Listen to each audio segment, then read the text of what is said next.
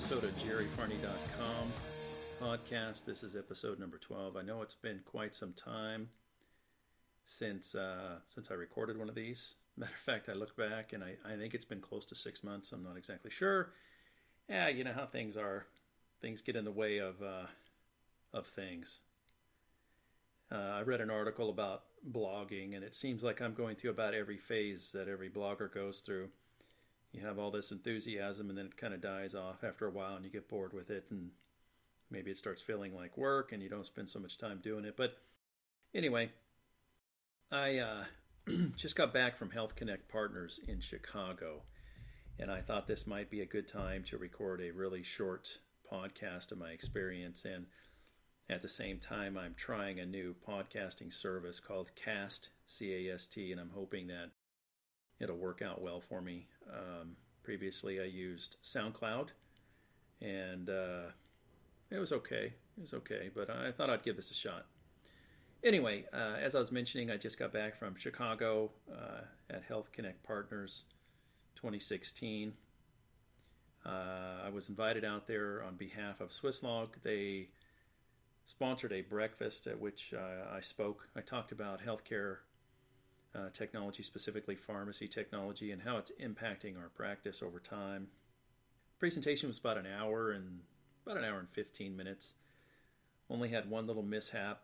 The uh, plug that my laptop was plugged into for power apparently was no good or wasn't turned on or whatever the case may be, and my laptop ended up dying about 25 minutes into the presentation.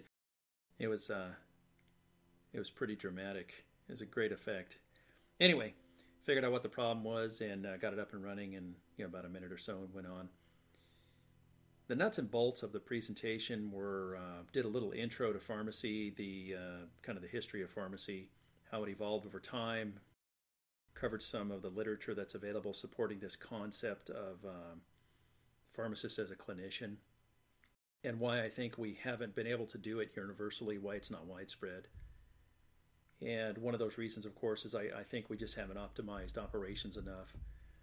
So I, uh, I spoke on the use of technology inside the pharmacy to optimize those operations and getting the technicians more involved. And of course, I covered the four basic areas of the pharmacy the traditional storage, the refrigerated storage, the controlled substance storage, and of course, the IV room, which is uh, very important to me. It's where I've been spending a lot of my time in the past year and a half or so. And for the first time ever, I talked about this concept of uh, diffusion of innovation, which is a theory that a guy named E.M. Rogers developed back in 1962, I believe. And uh, it's this theory. It talks about how new ideas, new concepts, new products are disseminated or how they diffuse through a population. And I looked at how that applies to pharmacy. As it turns out, we're not as different as I once thought we were. Pharmacy tends to uh, follow very similar patterns to a lot of consumer technology in, in terms of how quickly uh, we adopt things. And uh, then I talked about some things that I think in the near future will help pharmacy. And uh, this was kind of a tricky area for me because there's so many things out there that I think are really cool. But I tried to be a lot more practical. For example, I talked a little bit about augmented and mixed reality. I talked about pharmacogenomics, uh, sensors and mobile health, although I didn't spend much time on that idea because you know, I think mobile health is one of those things that's a little bit overhyped. And then I talked about uh, what was the last thing I talked about? Nanotechnology, which I think is really cool. And it, it's interesting to me that I don't find many uh, pharmacists that are interested in the field, which doesn't make a lot of sense when you uh, think about the idea of nanotechnology as being targeted therapy uh, with decreased uh, dosages of medications, especially chemotherapy, you would think that that'd be something we'd be very interested in. And then, of course, I, I tried to tie it all in with this concept of using artificial intelligence to manage all the data that uh, that's coming out of these systems. There's a, a, tremendous amount of information, especially the pharmacogenomics, sensor data, uh, and if we start using things like augmented reality or mixed reality, uh, the amount of information that's going to be thrown at us is going to be tremendous. And the presentation was well received. Got some good questions, which is unusual. Usually, when I, I give a presentation, there's no uh, questions. We just kind of sit there and look at each other awkwardly for about 30 seconds before I say, okay. But uh, I did have a couple of good questions and some good follow up afterward, a couple of decent conversations, and some general interest on the topic, which is good. It was very good. But it generated enough interest for me personally that I figured I should come back and either get back to writing or, or doing a podcast or doing something. The, the site's been a little little dead for a while. Still gets a fair amount of traffic, but it just there's nothing exciting there. Uh, the other thing I did at Health Connect Partners, I don't know if you've ever been to one. This is the first one I've ever been to. Is they have these hospitality suites in the evening time that companies pay for, and uh, they have some of their products sitting out and their people in there and they provide food and drink. And you can go in and you can talk and uh, meet people and just kind of socialize and shoot the breeze. Also get an, uh, an opportunity to look at some of their products. It's a much more intimate setting than say something like ASHP uh, mid-year. And I made an effort to go by and visit um, three hospitality suites besides Swisslog. Obviously, I stopped by there and, and spoke to them and, and, had a couple of Diet Pepsis. But I, I stopped by BD to check out the BD IV workflow management system. And I think that system's just pretty cool. You know, it, it has uh, it has gravimetrics and camera and, and, a lot of bells and whistles. But I'm always impressed at how fast the uh, the scale settles and weighs stuff, and then it automatically take a picture of what's on the scale, and it's pretty slick. I, I, I like the system. I like how it was thought out. I think it's well designed. And then, of course, I, I stopped by Baxter uh, to see DoseEdge, and they were definitely uh, in full force there. Uh, they had DoseEdge out with the scales uh, and the camera. And uh, I mean, they're obviously at the top of the functionality scale, and they're going head to head with BD in those areas, I believe. Uh, I could be wrong, but I think that's probably the case. Versus some of the other more lightweight products that don't use gravimetrics, like verification by MedKeeper or IV Track by Plus Delta. There's some systems out there like that, and then there's the the Consorti EX, which is coming out, which is uh, a whole different approach to the problem.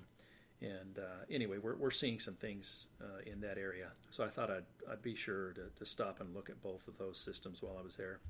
Uh, and then I dropped by the uh, MEPS booth or MEPS room. And uh, if you remember, I did a podcast with MEPS several months ago. They're an RFID company. They have uh, their big products, of course, are the RFID enabled uh, kit tray management system and their RFID enabled controlled temperature cabinets, which are refrigerated and room temperature. And they have a new product out that is an RFID enabled anesthesia cart. And uh, recently announced, and I went by to take a peek at it. It was quite literally behind a curtain there. And it's it's nice. They did a good job with it. It's a it's a much more passive approach. If you know anesthesiologists, one of their big complaints in the OR is that uh, interacting with these machines is too cumbersome. They have to do too much with the RFID technology, it's a very passive uh, assistive technology where, uh, for instance, you know you're logged in, you're using the system, you open the drawer, you pull things out, and you just close the drawer like you normally would do in any other workflow. As a matter of fact, you could leave the drawer open during the entire case. And when you close the drawer, the drawer automatically inventories what's in there, so you know by attrition what was used. Uh, there's also some real nice touches. Uh, for example, the way the the way the drawers close is really cool. You know, in the kitchen, they're like those slow closing assistive type uh, type drawers. I thought it was pretty cool. And then uh, they have this this RFID reader embedded in the top of the machine. So if an anesthesiologist takes out several items and, and sits them up there uh, during the case, it, it keeps track of that. And and they built obviously a front end on it, and it uses the same uh, the same tagging system that their kit management system uses. So if you already have that, you're not investing in any additional hardware uh, or labor resources per se. And uh, and that's pretty much it. And I, I, had a great time. I think HCP is a very interesting concept. I would go again given the opportunity.